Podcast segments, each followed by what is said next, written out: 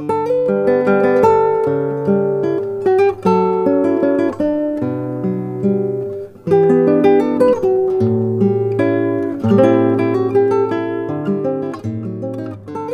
여러분 안녕하세요. 주안의 하나 2부 진행의 최강덕입니다.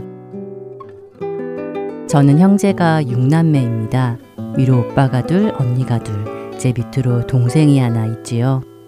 언제나 저희 집은 북적북적 됐었고 제 주위에는 항상 누군가가 있어서 저는 혼자 있는 시간이 거의 없었는데요.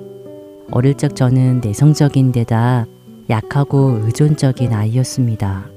그런 저에게 오빠들과 언니들, 그리고 저보다 씩씩한 저의 동생은 언제나 저의 든든한 바람막이가 되어 주었지요. 어쩌면 그런 이유로 제가 더 강인하지 못한 아이가 되었는지도 모르겠습니다. 커가면서 좀 나아지는가 싶더니 결혼을 하고 남편을 따라 미국에 오면서 언어도 다르고 모든 것이 두렵기만 한 환경이 저를 더 소심하게 만들어 갔지요. 자연히 남편의 뒤를 졸졸 쫓아다니는 생활을 하게 되었습니다.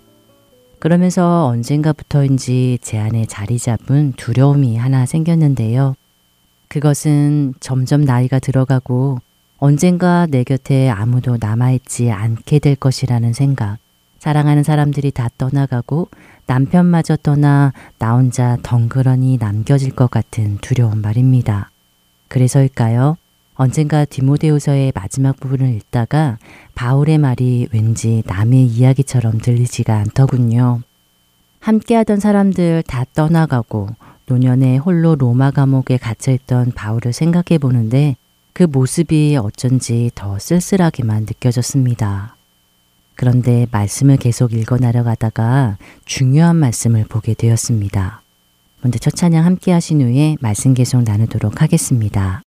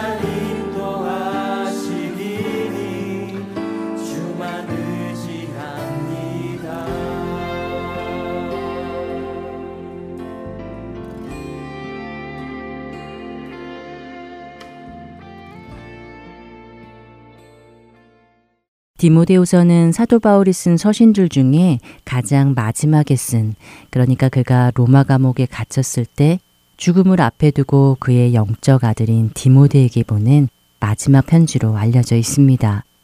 1장에서 4장 전반부까지 사도 바울은 모든 권면의 말씀을 강력하게 그리고 담대하게 가감 없이 전합니다.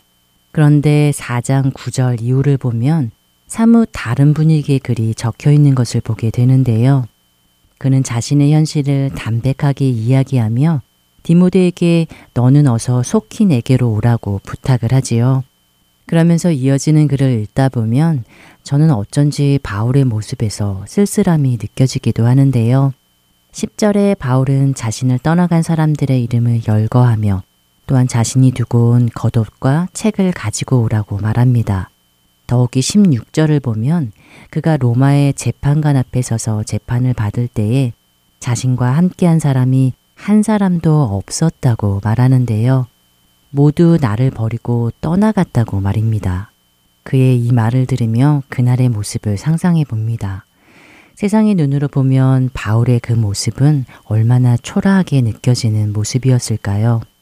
무엇인가 새로운 종교를 전한다는데 그를 따르는 사람은 하나도 없고 변론해 줄 사람도 하나 없으니 말입니다. 어쩌면 세상은 이렇게 보여지는 그의 모습에 비웃었을 것이고 그의 인생을 실패한 인생이라고 결론 지었을지도 모르겠습니다. 그런데 놀라운 것은 이어지는 17절의 말씀이지요. 17절 앞부분에 바울은 주께서 내 곁에 서서 나에게 힘을 주심은 이라고 말합니다. 바울이 지금 무엇을 고백하고 있습니까? 바울은 지금 누구를 보고 있는지요? 주님께서 내 곁에 서 계시다는 것입니다. 다른 사람의 눈에는 보이지 않지만 사도 바울은 알고 있었습니다. 주님께서 세상 사람이 줄 수 없는 힘을 내게 주고 계시다는 것을 말입니다. 바울은 계속해서 고백합니다. 17절과 19절의 말씀입니다. 주께서 내 곁에 서서 나에게 힘을 주심은 나로 말미암아 선포된 말씀이 온전히 전파되어 모든 이방인이 듣게 하려 하심이니 내가 사자의 입에서 건짐을 받았느니라. 주께서 나를 모든 악한 일에서 건져내시고 또 그의 천국에 들어가도록 구원하시리니 그에게 영광이 세세 무궁토록 있을지어다. 아멘. 거룩하신 나의 예수님 주는 독생자 하나님의 어린 양그 사랑 죽기까지 날 사랑하사 펴신 두 발로 나를 안아주시네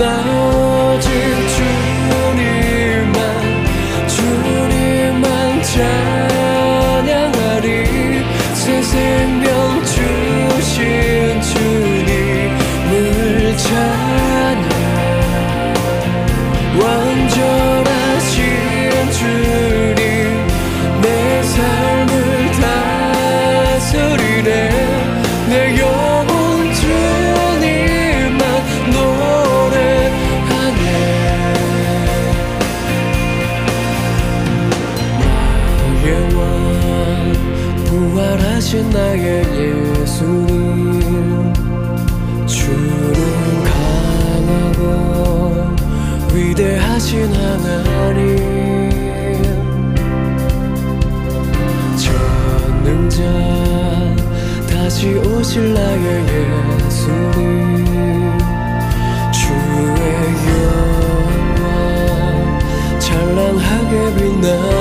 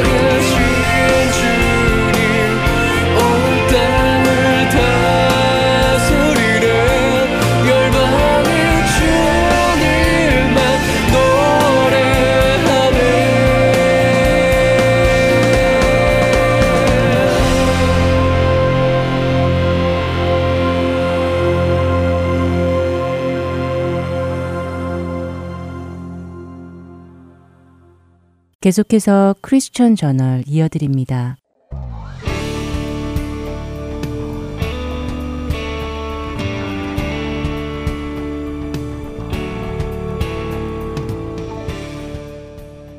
여러분 안녕하십니까? 크리스천 저널의 강승규입니다. 크리스천 저널 이 시간은 세계 기독교계의 소식과 우리 기독교인들이 알아야 할 소식들을 한 주간 모아 전해드리며 우리 크리스천들이 어떠한 관점으로 이런 사건들을 보아야 할지 함께 생각해 보는 시간입니다. 먼저 뉴스를 전해드리겠습니다. 첫 번째 소식입니다.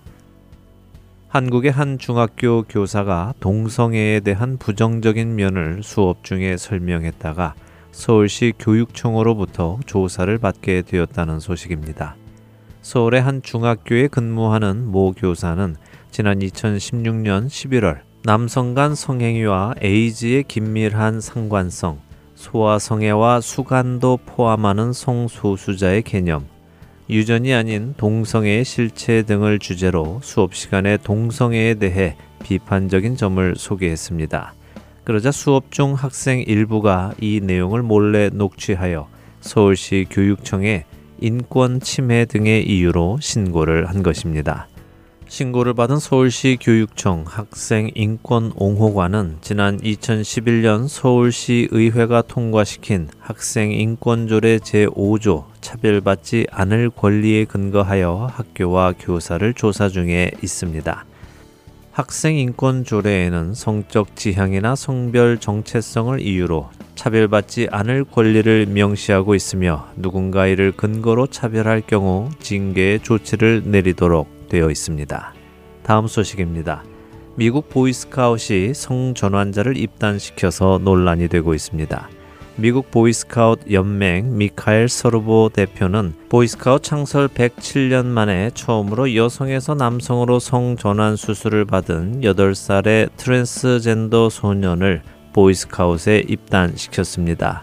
미카엘 대표는 성전환 소년의 입단 허용과 관련하여 우리의 목표는 단 하나, 젊은이들이 삶을 준비하고 그들의 인격과 리더십을 발전시키는 것이기에 생물학적 성별보다 성 정체성을 기준으로 회원을 선발하겠다는 새로운 입단 규정을 공지했습니다. 이 소식을 들은 미국인들은 올바른 길을 위한 역사적인 첫 걸음이다.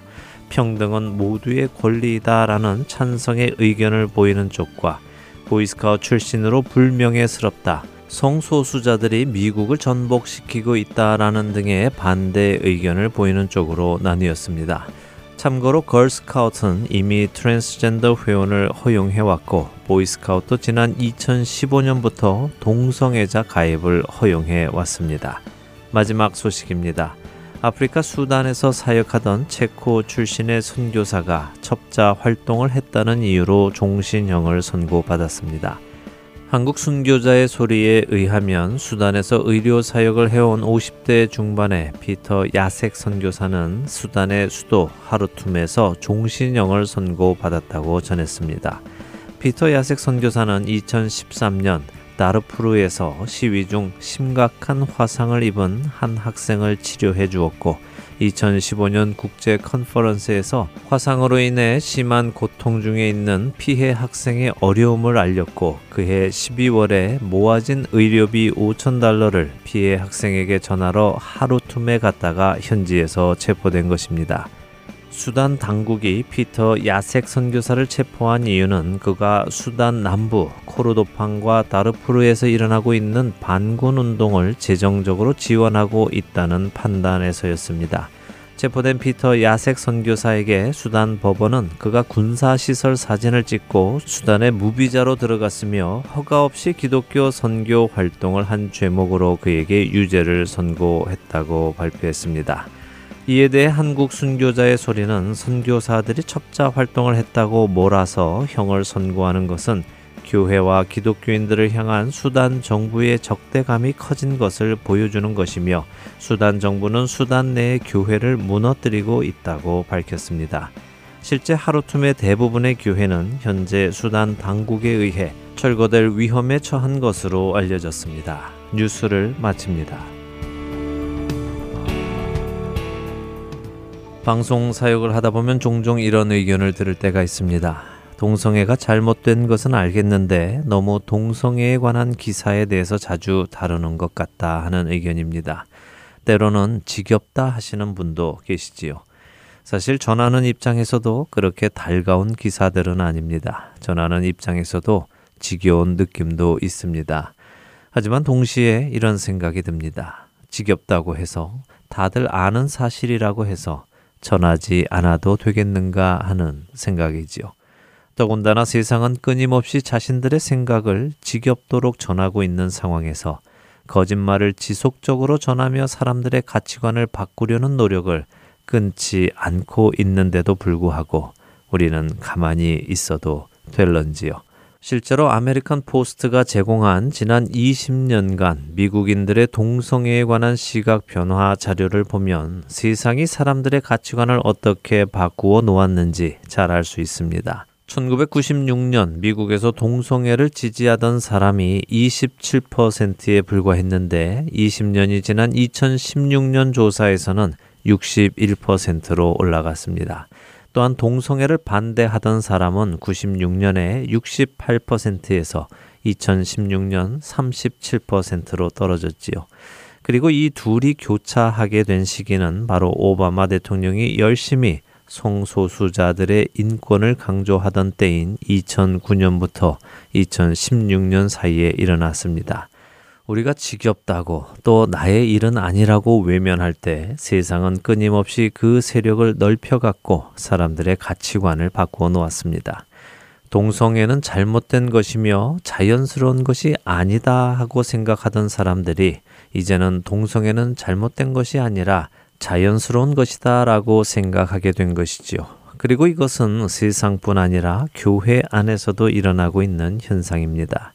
많은 교인들 중에도 동성애를 지지하기 시작했고 이제는 동성애자 목회자, 동성애자 사역자들까지 인권이라는 이름 아래에 용기 있는 자들이라는 박수를 받으며 나오고 있습니다.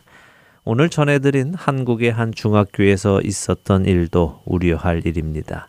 동성애의 부정적인 면을 설명하는 선생님이 인권을 침해했다고 고발한 학생들이 있다는 것은 이미 우리 한국의 청소년들에게 동성애는 인권에 관한 보호받아야 할 개인의 권리라고 인식되어지고 있다는 사실이기 때문입니다.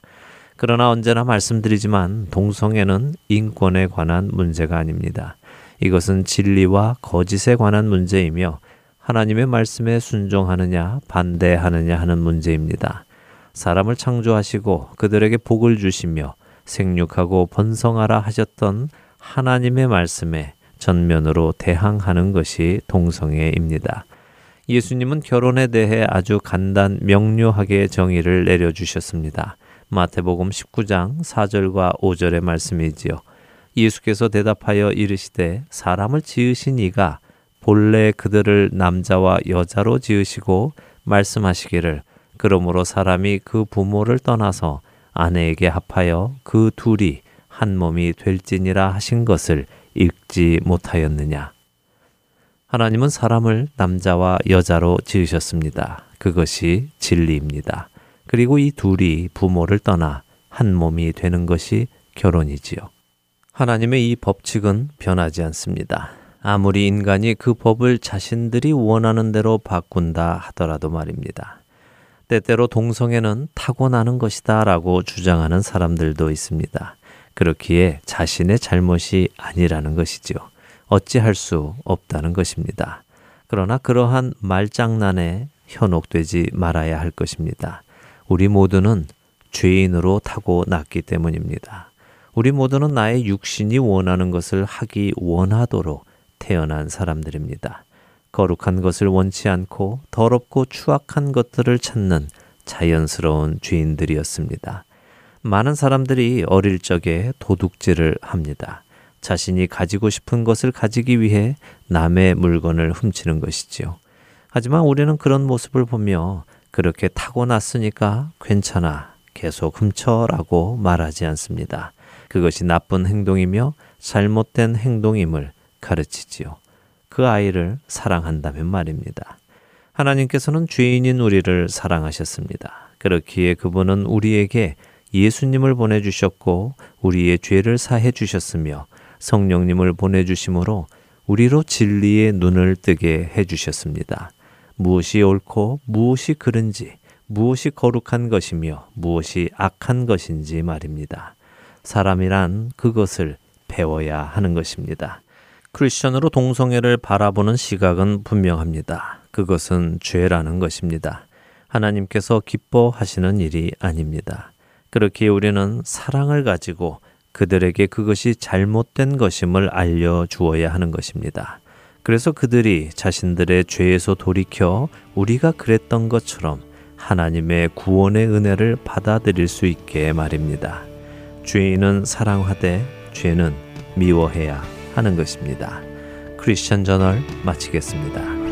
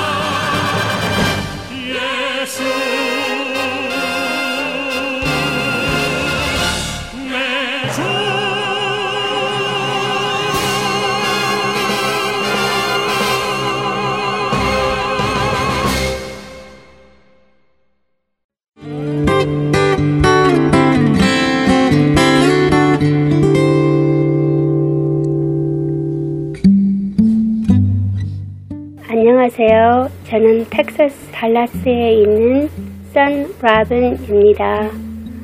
교회를 다니다가 상처받으신 분, 또 교회를 안 나가시는 분, 그런 분들에게 이 복음방송 CD를 전해드리고 있습니다. 이 복음방송 말씀 CD가 정말 땅 끝까지 전해지기를 소원합니다. 감사합니다.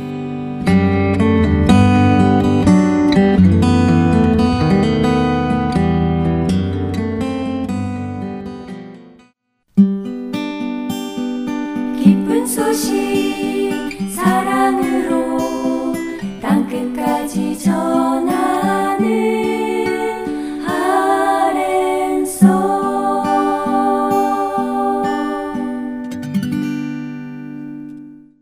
설교 말씀으로 이어드립니다. 이번 주부터 새롭게 한국 온누리교회 이상준 목사님께서 은혜의 설교 말씀에 동참해 주십니다.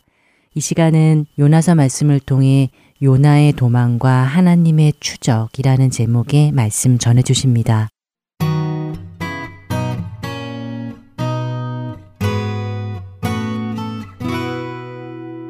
도망자 요나 아, 그리고 추적자 하나님 아, 무슨 영화 제목 같은데 도망자 요나와 추적자 하나님에 대해서 예, 두 부분으로 나눠서 보겠습니다. 먼저 첫 번째 부분의 1절 말씀 읽겠습니다. 여호와의 말씀이 아미떼의 아들 요나에게 임해 말씀하셨습니다. 자, 우리가 보통 요나 그러면 불순종의 대명사로 알고 있죠. 너무나 익숙하게 알고 있지만 사실은 잘못 편향되게 낙인 찍은 인물이 아닌가 싶습니다. 왜냐하면 주일학교 선생님들이 요나 이야기를 할 때는 요나처럼 되지 말자. 이게 주일학교 말씀 나누는 결론이죠. 만약에 오늘날 우리 시대에 요나가 실존하고 있다면 요나가 교회에서 이렇게 지나가고 있다. 너는 절대로 저 아저씨처럼 살면 안 된다. 뭐 이런 게 요나서를 보는 교훈이고 결론입니다. 자, 그러면 우리가 요나를 보면서 절대로 요나처럼 불순종하면 안 된다. 요나의 인생 전체를 그렇게 매도할 만큼 요나가 우스운 사람인가? 결코 그렇지 않다는 것이죠. 왜냐하면 오늘 1절 말씀을 보니까 여호와의 말씀이 요나에게 임하였다. 여러분 기록된 성경 말씀을 읽은 게 아닙니다. 하나님의 말씀이 음성으로 들렸어요. 그리고 4장까지 가서 보면 하나님과 아주 막역하게 대화를 합니다. 요나는 하나님과 대화하는 사람이었다는 거예요. 이 요나는 시대를 이끌어가는 하나님의 선택받은 선지자였습니다. 북이스라엘의 엘리사 이후에 40년 동안 아무런 선지자가 활동하지 않을 때 유일하게 기록된 유일하게 활동했던 선지자가 요나입니다. 그만큼 중요한 인물이었죠. 이게 2절 말씀입니다. 같이 읽겠습니다. 일어나 저 큰 성읍 니누에로 가서 이는 그 도시의 죄악이 내 앞에까지 이르렀기 때문이다. 요나가 순종할 수 없었던 말씀. 저 큰 성읍 니누에로 가서 선포하라. 당대 최고의 제국이었던 아수르 제국의 수도인 무너지지 않는 난공불락 니누에 그 니누에에 가서 사역해라. 굉장히 큰 사명을 맡겨주신 영광이었는가? 전혀 그렇지 않았죠. 왜 나에게 이런 어려운 미션을 맡기셨는가? 하나님 저는 순종하기 어렵습니다. 왜 그가 순종하기 어려웠는지 네 가지로 보겠습니다. 첫 번째는 아수르는 그 잔인성으로 인해서 악명 높은 민족이었기 때문이죠. 이스라엘뿐만 아니라 주변 민족들을 정복할 때는 아주 잔인하게 정복을 했고 또 그 전쟁 포로들에게 잔악행위를 하는 것으로 악명을 떨쳤던 그런 민족입니다. 많은 제국들이 흥망성쇠를 했지만 아수르는 그런 면에 있어서 좋지 않은 명성을 가지고 있었죠. 두 번째, 요나 자신이 북부 갈릴리 가드헤벨 출신이었어요. 여러분, 남유다와 북이스라엘이 나눠져 있는데 아수르 제국의 직접적인 공격과 위협 가운데 있었던 건 북쪽에 있는 북이스라엘이었죠. 근데 그 북이스라엘의 가장 북쪽에 위치해 있는 게 갈릴리 지역이었고 그 갈릴리의 가드 헤벨 출신, 국경 지역 출신이었어요. 어려서부터 니누에의 압박을 경험했던 아주 어려서부터 반감을 키워왔던 인생이었습니다. 세 번째, 요나는 8세기 초에 북이스라엘의 중흥을 위해 헌신했던 인물입니다. 요나가 불순종한 사건은 요나서의 1장부터 4장까지 4장에 걸쳐 기록되어 있잖아요. 요나가 아주 긍정적으로 사역했던 건 딱 한 절 써 있어요. 평생의 그 긍정적인 사역을 한 절로 이야기를 했는데 이게 열왕기 하에 나옵니다. 14장 25절 말씀을 같이 읽겠습니다.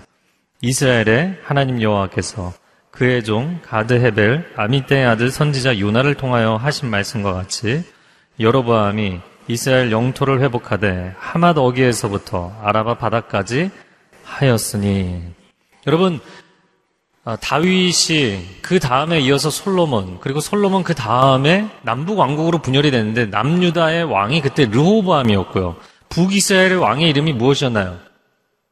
여로보암이었죠. 근데 그 여로보암하고 똑같은 이름이에요. 동일 인물이 아닙니다. 이 사람은 여로보암 2세입니다. 여러분 어느 나라나 마찬가지인데 태조의 이름을 다시 썼다는 거. 이거는 민족을 중흥시키겠다는 엄청난 비전이 담겨 있는 이름인 것이죠. 그래서 이 사람은 여로보암 2세입니다. 여로보암 2세가 어떻게 이런 정책을 펼쳤는가? 아수르 제국이 굉장히 강했고 또 이스라엘이 공격을 당하기도 해서 침공을 당해서 어려움을 전쟁에서 패하기도 하고 또 예후가 굉장히 강력한 지도자였지만 예후 때 조공을 바치기도 했고요. 근데 일시적으로 그 아수르 제국이 힘을 잃은 상태에서 여로보암 2세가 국토를 최대한 팽창시키는 남북으로 팽창시키는 그런 정책을 펼친 것이죠. 그때 그 여로보암 2세를 영적으로 힘을 넣어준 사람이 바로 요나였어요. 하나님이 기뻐하시는 일이다. 왕이여 담대히 행하십시오. 여러분 요나는 평생을 조국을 위해서 충성했던 사람입니다. 그런 내가 어떻게 조국을 배신하는 이적 행위를 할 수 있겠느냐? 하나님 저는 이런 일을 할 수가 없습니다. 시키시려면 다른 사람을 시키십시오. 자, 네 번째 이유는 왜 죄악의 도시라고 말씀하시면서 선지자를 보내십니까? 2절 하반절에 보면 이 도시의 죄악이 너무나 내 앞에서 많이 쌓여 있기 때문이다. 여러분, 죄악이 가득한 도시를 심판하시려면 군대를 보내시든지 자연재해를 보내시든지 해야죠. 선지자를 보내시는 것은 혹시 하나님 회개시켜서 용서해 주시려는 거 아닙니까? 이 요나 선지자가 하나님의 마음을 너무나 잘 아니까 순종하기가 더 힘들었어요. 그래서 평생을 선지자 사역하던 사람이 사표 던지고 그냥 나는 다른 데 가서 쉬겠다 이렇게 결정을 했던 것이죠. 자, 그 다음 이어지는 3절 말씀 읽어보겠습니다. 시작. 그러나 유나는 여호와로부터 도망쳐 나와 다시스로 향했습니다. 그는 요바로 내려가서 그곳에서 다시스행 배를 발견했습니다. 그는 뱃삭을 내고 여호와를 피하기 위해 배를 타고 다시스로 향했습니다. 선지자 요나가 도망자 요나가 되었어요. 요나가 지금 어디를 가려는 것인가? 다시스를 가려고 한다. 니느웨와 다시스는 정반대 방향이에요. 동쪽 땅끝인 니느웨로 가라고 했더니 서쪽 땅끝인 다시스로 가기로 결정한 거죠. 청개구리 같은 결정이었습니다. 여러분, 니누에는 이스라엘에서 동쪽으로 800km, 티그리스강 유역에 있는데, 지금의 이라크 모술, 북부에 있는 모술이라는 도시 들어보셨죠? 그 모술 인근에 있는 도시입니다. 천의 난공불락의 도시, 니누에였죠. 서쪽으로, 다시스는 서쪽으로 3200km, 그러니까 동쪽으로 가라고 했더니 네 배나 먼 서쪽 끝으로 도망을 가려고 했어요. 결국에 가지도 못했지만 지금의 스페인의 남서쪽에 위치해 있는 항구 도시입니다. 그 당시에는 파라다이스, 낙원이라고 여겨졌던 그런 도시입니다. 우리는 이 땅에 살면서 낙원을 찾아다니기 위해서 사는 게 아니에요. 지금도 세상의 땅끝에 살고 있는 성도들이 있습니다. 아프리카, 아시아, 중동, 중남미, 세계 곳곳에 정말 기후도 안 좋고 치안도 위태로운 어려운 지역에 파견을 나가고 유학을 가고 이민을 가서 사는 분들이 계세요. 그러나 아무리 그들이 세상의 땅끝에 거할지라도 하나님이 함께 하시면 그 자리가 세상의 중심이 되는 줄로 믿습니다. 사람들에게는 세상의 중심과 땅끝이 어디냐? 지리적 개념이지만 네, 여러분 크리스찬들에게는 이건 영적 개념이죠.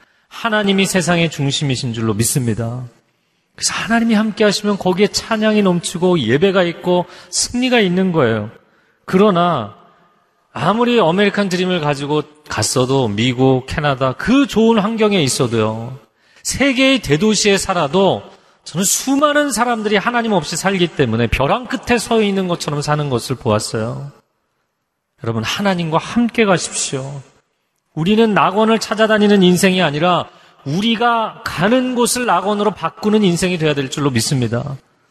이스라엘 백성들이 정말 척박한 땅에 들어가서 적과 꿀이 흐르는 땅으로 만들어 놓은 것이죠. 자, 요나가 요바로 내려갑니다. 요바는 오늘날 이스라엘의 국제 공항이 있는 텔 아비브라는 도시입니다. 바로 이렇게 인접해서 붙어 있는데요. 고대에는 천연 항구가 있었죠. 바울은 가이사랴라는 인공적으로 만든 항구 도시에서 출발해서 로마로 갔죠. 그러나 바로 그 밑에 요바라는 천연 항구가 있는데 고대에는 이 항구를 많이 썼습니다. 요나가 그 요바라는 항구로 내려갔더니 개혁 성경에 보니까 이렇게 표현되어 있어요. 때마침 다시생 배가 있더라. 이렇게 되어 있어요. 여러분 왜 때마침이라고 표현을 했냐면 서쪽으로 땅끝 3,200km 굉장히 먼 가장 먼 행선지이고요. 그래서 제가 요번에 보면서 또 알게 된 거는 열왕기상 10장에 보니까 솔로몬 시대에 다시스의 무역선들이 몇 년에 한 번 온 줄 아세요? 3년에 한 번 왔어요. 여러분, 열왕기 하루 왔으니까 좀 더 뭐 발전해서 배가 자주 왔다 해도 과연 몇 번, 몇 달에 한 번 왔을까요? 그런데 요나가 요바에 갔는데 딱 왔다는 거예요. 요나 입장에서는 어, 내가 하나님 등지고 도망가려고 하는데 하나님 도와주시나 보네. 길을 열어주시나 보네. 이렇게 생각했겠죠. 과연 그럴까요? 하나님이 그를 그냥 지중해로 나가게 놔두셨어요. 길까지 열어주셨어요. 그러나 그리고 나서 추적하십니다. 이제 두 번째 부분 추적자 하나님입니다. 4절 말씀 같이 읽겠습니다. 그러자 여호와께서 바다에 폭풍을 보내셨습니다. 거친 폭풍우가 배를 위협해 배는 거의 부서지게 됐습니다. 하나님이 지중해로 배를 타고 나간 요나를 본격적으로 추적하십니다. 그를 추적하기 위해서 첫 번째 보내신 것은 폭풍우였어요. 바울이 만났던 유라굴로 광풍인가? 글쎄, 같은 거는 아니지 않겠는가? 그러나 바울은 그 광풍을 만났지만 목적지까지 갔습니다. 그런데 오늘 4절 하반절에 보니까 배가 부서질 지경이다. 난파 직전이었다는 것이죠. 여러분, 하나님은 굉장히 집요하세요. 절대로 당신을 포기하지 않으십니다. 하나님을 등지고 떠나는 길로 하나님의 자녀들이 가는 것을 그냥 놔두지 않으세요. 자, 5절 말씀 제가 읽겠습니다. 선원들이 두려워했고 사람들은 각자 자기 신에게 소리쳐 부르짖었습니다. 그러고는 배를 가볍게 해보려고 짐들을 바다에다 던졌습니다. 그러나 요나는 배 밑층에 내려가 누워 깊이 잠들었습니다. 자, 선원들이 너무나 두려워서 각자 자기 신에게 부르짖었다는 거예요. 아, 위기의 순간 죽음을 앞두고 있으면 모든 사람이 경건해지는 법이죠. 자, 그럼에도 불구하고 이 요나는 배 밑에서 곤히 자고 있었다. 예수님처럼 사역에 지쳐서 잠에 든 것도 아니고 이거는 영적인 깊은 잠에 빠진 것이죠. 성경을 보면 그런 케이스들이 나옵니다. 엘리 제 사장 두 아들이 죄를 짓는 것을 알면서도 덮어두고 살았어요. 성전 앞에 의자에 앉아서 졸고 있는 엘리. 나이가 들어서가 아니라 영적으로 그는 잠에 빠져 있었죠. 여러분, 요나와 같은 영성이 깊은 사람도 어느 한순간에 영성이 이렇게 바닥이 난다는 거예요. 그래서 평생을 세상의 물살을 거슬러 올라가며 살아야 되는 것이죠. 자, 이제 하나님이 요나를 추적하시기 위해서 두 번째 보내신 게 있습니다. 6절 말씀 읽겠습니다. 선장이 그에게 다가와서 말했습니다. 내가 어떻게 잠을 잘 수 있느냐? 일어나 내 하나님께 소리쳐 부르짖어라. 혹시 하나님께서 우리를 생각해서 우리가 죽지 않게 될지도 모른다. 요나를 쫓아오시는 하나님이 요나에게 보내신 두 번째 선장입니다, 선장. 너 지금 제정신이냐? 어떻게 이 상황에서 잠을 잘 수 있느냐? 너의 하나님께, 너가 믿는 하나님께 부르짖어야 되지 않겠느냐? 여러분, 정말 이 요나서 1장을 읽으면서 가장 정신이 번뜩 드는 장면이죠. 하나님의 사람, 하나님을 알고 있는 크리스찬인 당신이 영적으로 잠을 자고 있으면 세상 사람을 보내서 깨우신다는 거예요. 아니, 당신 하나님을 믿는다는 사람이 이렇게 살면 안 되는 거 아닙니까? 당신 하나님을 안다는 사람이 이렇게 사업하면 안 되는 거 아닙니까? 당신 하나님의 사람이라고 이야기하면서 교회가 이렇게 하면 안 되지 않습니까? 라고 이야기를 한다는 거예요. 그거를 기분 나쁘게 듣지 말고 하나님의 메시지로 들어야 된다는 겁니다. 하나님이 이 이방인을 통해서도 말씀하시는구나. 얼마나 내가 하나님의 음성을 안 들으면, 반응하지 않으면, 하나님은 모든 채널을 통해서 말씀하시는 하나님이신 줄로 믿습니다. 하나님이 사용하지 못하실 채널이 없어요. 음성으로도 말씀하시지만, 기록된 성경으로도 말씀하시지만, 폭풍우라는 자연을 통해서도 말씀하시고, 이방인이라는 사람을 통해서도 말씀하세요. 선지자 발람이 잘못된 길을 가니까 나귀를 통해서도 말씀하셨고, 인적이 없는 미디안 광야에서 40년을 지난 모세에게는 불타는 떨기나무를 통해서 말씀하신 하나님. 여러분의 삶의 모든 것을 통해서 말씀하실 수 있는 하나님이세요. 할렐루야. 자, 하나님이 요나를 추적하시기 위해서 세 번째 보내신 것, 7절과 8절 말씀 같이 읽겠습니다. 선원들이 서로 말했습니다. 이리 와서 제비를 뽑아 이 재난이 누구 탓인지 알아내자. 그들이 제비를 뽑았더니 제비가 요나에게 뽑혔습니다. 그러자 그들이 그에게 물었습니다. 우리에게 닥친 이 재난이 누구 때문인지 말해봐라. 내 직업은 무엇이냐? 어디에서 오느냐? 어느 나라 사람이냐? 내가 어느 민족이냐? 하나님이 세 번째 보내신 것은 선원들이었습니다. 예, 선원들이 폭풍 속에서 한참을 시달리다가 아무리 생각해도 이상해요. 항해할 수 있는 시즌에 나온 건데 어쩌다가 우리가 폭풍을 만났지? 이거 이상하다. 제비를 뽑아보자. 여러분, 그냥 우연히 요나가 뽑혔나요? 아니죠. 하나님께서 이 우연의 상황 가운데서도 개입하셔서 이 선원들의 제비 가운데 일하시고 개입하시고 요나에게 말씀하시는 거죠. 선원들이 질문합니다. 왜 이 재난이 닥쳤는가? 당신 직업이 무엇이며 출신이 어디며 어느 나라 어느 민족이냐? 여러분 요나가 도망갈 수 없이 하나님께서 코너로 이렇게 몰아가시는 게 보이죠? 이렇게 바다는 넓은 곳이잖아요. 그런데 하나님의 코너로 몰아가시는 거예요. 하나님이 폭풍을 사용하시고 선장을 사용하시고 이제는 선원들의 제비까지 사용하셨어요. 이거는 우연이 아니죠. 하나님께서 필연적으로 몰아가시는 것이죠. 자, 이어지는 9절, 10절 말씀을 제가 읽겠습니다. 요나가 대답했습니다. 나는 히브리 사람입니다. 바다와 땅을 만드신 하늘의 하나님 여호와를 섬기고 있습니다. 그들은 크게 두려워하며 요나에게 말했습니다. 너는 왜 이렇게 행동했느냐? 그들은 그가 여호와 앞에서 도망치고 있다는 것을 알게 됐습니다. 그가 그들에게 말했기 때문입니다. 하나님을 잊겠다고, 아, 이제 하나님과 함께 했던 평생의 사역을 다 덮어두고 나는 그냥 선지자 사역 은퇴하고 은퇴 이후의 삶을 살겠다. 나 혼자 살겠다. 그렇게 도망가던 요나가 하나님을 고백하지 않을 수 없는 저 하나님 믿는 사람입니다. 천재 주관자이신 하나님을 섬기는 사람입니다. 고백하게 됐어요. 여러분, 당신은 하나님을 잊어도 하나님은 당신을 잊으실 수 없습니다. 나는 애써 하나님을 모른다고 외면해도 하나님은 나를 너무나 잘 알고 계세요. 도망갈 수 없는 거죠.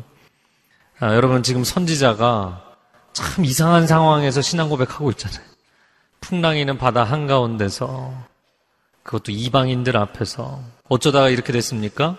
또 다른 이방인들이 있는 선교지에 가서 이거를 했어야 되는 건데 거기서 안 하고 도망가다가 애매한 상황에서 신앙 고백하게 만드셨어요. 하나님은 절대로 절대로 당신을 포기하지 아니하십니다. 끝까지 추적하십니다. 끝까지 하나님의 사람들을 붙드십니다.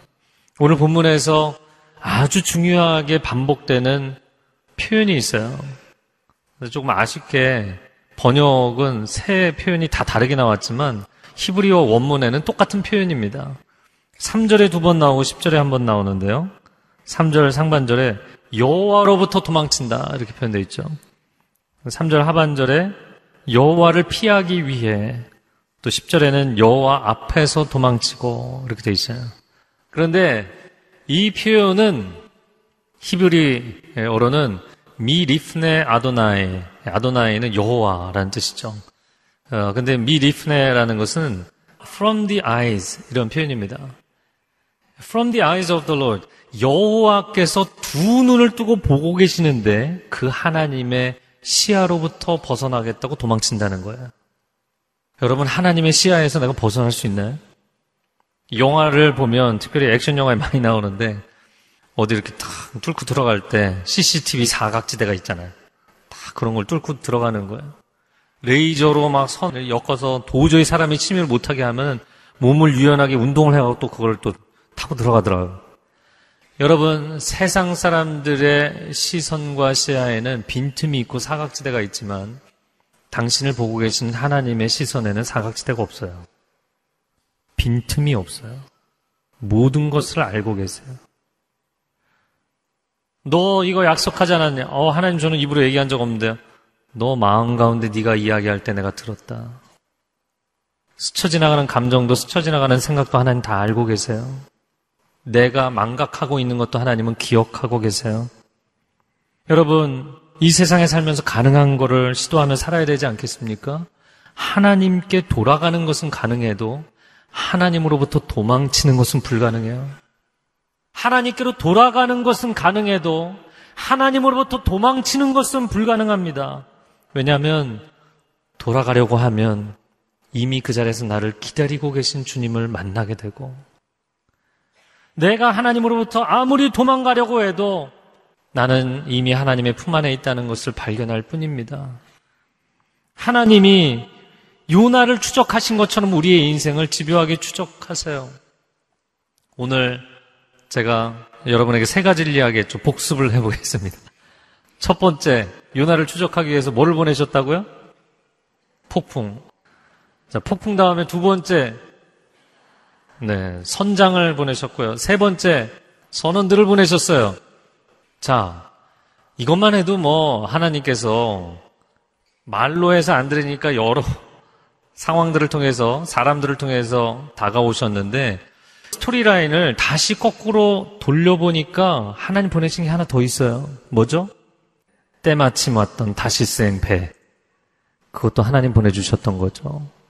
여러분, 자주 오지 않는 배가 어떻게 딱 그 때마침에 왔나요?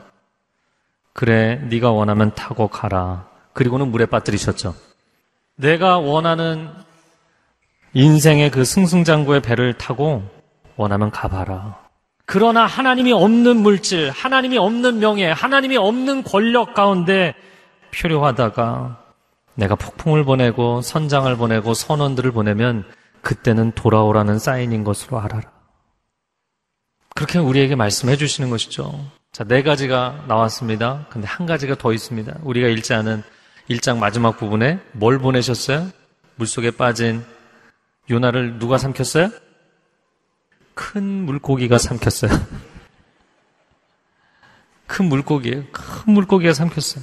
그러니까 하나님께서 요나 하나를 돌이키시기 위해서 전방위적으로 모든 곳에 배치해 두신 거예요. 저를 한번 따라해보세요. 임마누엘. 엘은 하나님, 눈은 우리들, 임마, 임매라는 단어는 surrounding이라는 뜻입니다. 그래서 우리가 임마누엘 그러면 우리와 함께 하시는 하나님, God with us 라고 표현하지만 실제로는 God surrounding us. 우리를 둘러싸고 계시는, 포위하고 계시는 하나님이에요. 앞으로 가도 뒤로 가도 좌로도 우로도 안에도 밖에도 하나님이십니다. 하나님으로부터 피할 길은 없습니다. 주님으로부터 도망칠 수 없습니다. 돌아가십시오. 돌아가십시오. 시편 139편 7절부터 10절 말씀을 읽고 기도하겠습니다. 시작. 주의 앞에서 어디로 피하리이까? 내가 하늘에 올라갈지라도 거기 계시며 수월에 내 자리를 펼치라도 거기 계시니이다. 내가 새벽 날개를 치며 바다 끝에 가서 거주할지라도 거기서도 주의 손이 나를 인도하시며 주의 오른손이 나를 붙드시리이다. 수월 음부에 내 자리를 펴도 저 바다 끝에 가서 거해도 내가 아무리 하나님으로부터 피하겠다고 땅 끝에 가서 숨어도 나를 포기하실 수 없는 나를 너무나도 사랑하시는 하나님, 이 시간 함께 기도하겠습니다. 그렇게 하나님 등지고 살아도 다 허용해 주시고 다 복 주시고 하는 줄 알았는데 어느 날 축복의 배라고 생각했던 배가 폭풍우를 만났을 때 오히려 하나님을 알지 못하는 사람이 나를 향해서 당신 정신 차려야 되는 거 아니냐 이야기했을 때 우연히 일어난 불운한 사건 사고들이 다 나 때문이라고 주변 사람들과의 관계가 어려워졌을 때 하나님 말씀하십니다. 이젠 돌아와야지. 난 절대로 너를 포기하지 못하고 넌 절대로 나의 시선에서 도망칠 수 없다. 사랑하는 주님, 주께로 돌아가는 주님의 임재 가운데 행복하게 거하는 삶이 되게 하여 주옵소서. 함께 통성으로 기도하겠습니다. 오 사랑하는 주님, 요나를 부르셨던 것처럼 우리 한 사람 한 사람 부르고 계십니다. 내 사랑하는 아들아, 내 사랑하는 딸아, 이제는 돌아오라. 이제는 돌아오라. 이제는 돌아오라. 하나님께서 우리에게 끊임없이 환경을 통하여 사람들을 통하여 사건 사고를 통하여 내 마음의 양심의 소리를 통하여 주께서 부르실 때 아직 주께로 돌아갈 수 있을 때 지금은 깨어 기도할 때이고 지금은 주님의 이름을 부르짖을 때라고 말씀하실 때 그때 주께로 돌아갈 수 있게 하여 주옵소서. 주님이 나를 포기하지 아니하십니다. 절대로 나를 포기하지 아니하십니다. 절대로 우리 자녀들을 포기하지 아니하십니다. 주의 그 은혜의 장중 안에 붙들림 받는 인생 되게 하여 주옵소서.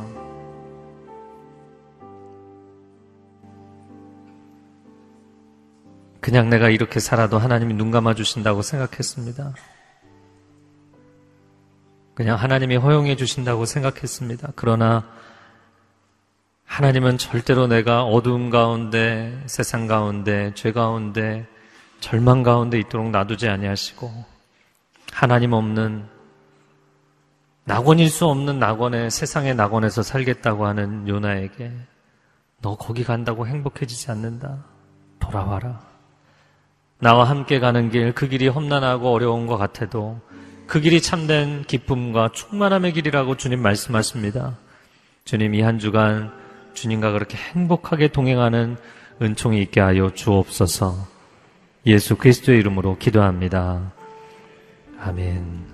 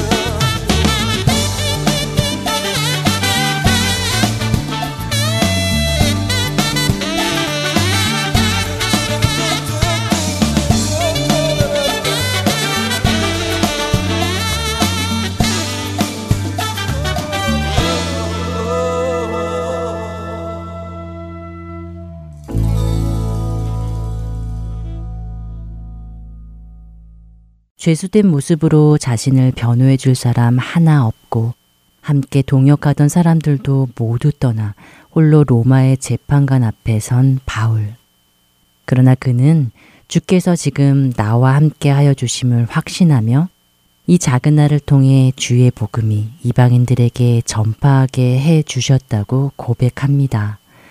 그리고 그뿐만 아니라 그로 인해 주님께 영광을 돌리는 바울을 보면서 오늘 우리는 하나님께 속한 사람이 누리는 자유함이 어떠함을 보게 됩니다. 사람에게 묶이지 않는 어떤 상황에서도 그것이 죽음이라 할지라도 매이지 않는 확신에 찬 담대함을 말입니다. 어쩌면 우리도 바울과 같은 때를 만날지도 모르겠습니다. 곁에 있던 사람들이 모두 떠나 홀로 남겨질 수도 있고, 바울처럼 나를 변호해 줄 사람 하나 없이 홀로 순교를 당하는 순간을 만나게 될지도 말입니다. 그때 우리는 누구를 보게 될까요? 어떤 고백을 하게 될런지요? 바울의 고백처럼 그 어떠한 순간에도 주께서 나와 함께 해 주신다는 고백, 그래서 두려워하지 않고 참 자유를 누리는 우리 모두가 되기를 바랍니다.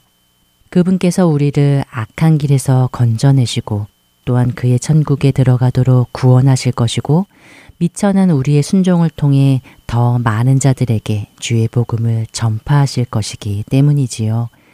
그리하여 바울이 디모데우서 4장 7절과 8절에 한 이 고백을 우리 모두도 하게 되기를 바랍니다. 나는 선한 싸움을 싸우고 나의 달려갈 길을 마치고 믿음을 지켰으니 이제 후로는 나를 위하여 의의 면류관이 예비되었으므로 주 곧 의로우신 재판장이 그날에 내게 주실 것이며 내게만 아니라 주의 나타나심을 사모하는 모든 자에게도니라. 바울처럼 그렇게 끝까지 승리하는 우리 모두가 되기를 바라며 주안의 하나 2부 마치도록 하겠습니다. 지금까지 구성과 진행의 최강덕이었습니다. 안녕히 계세요.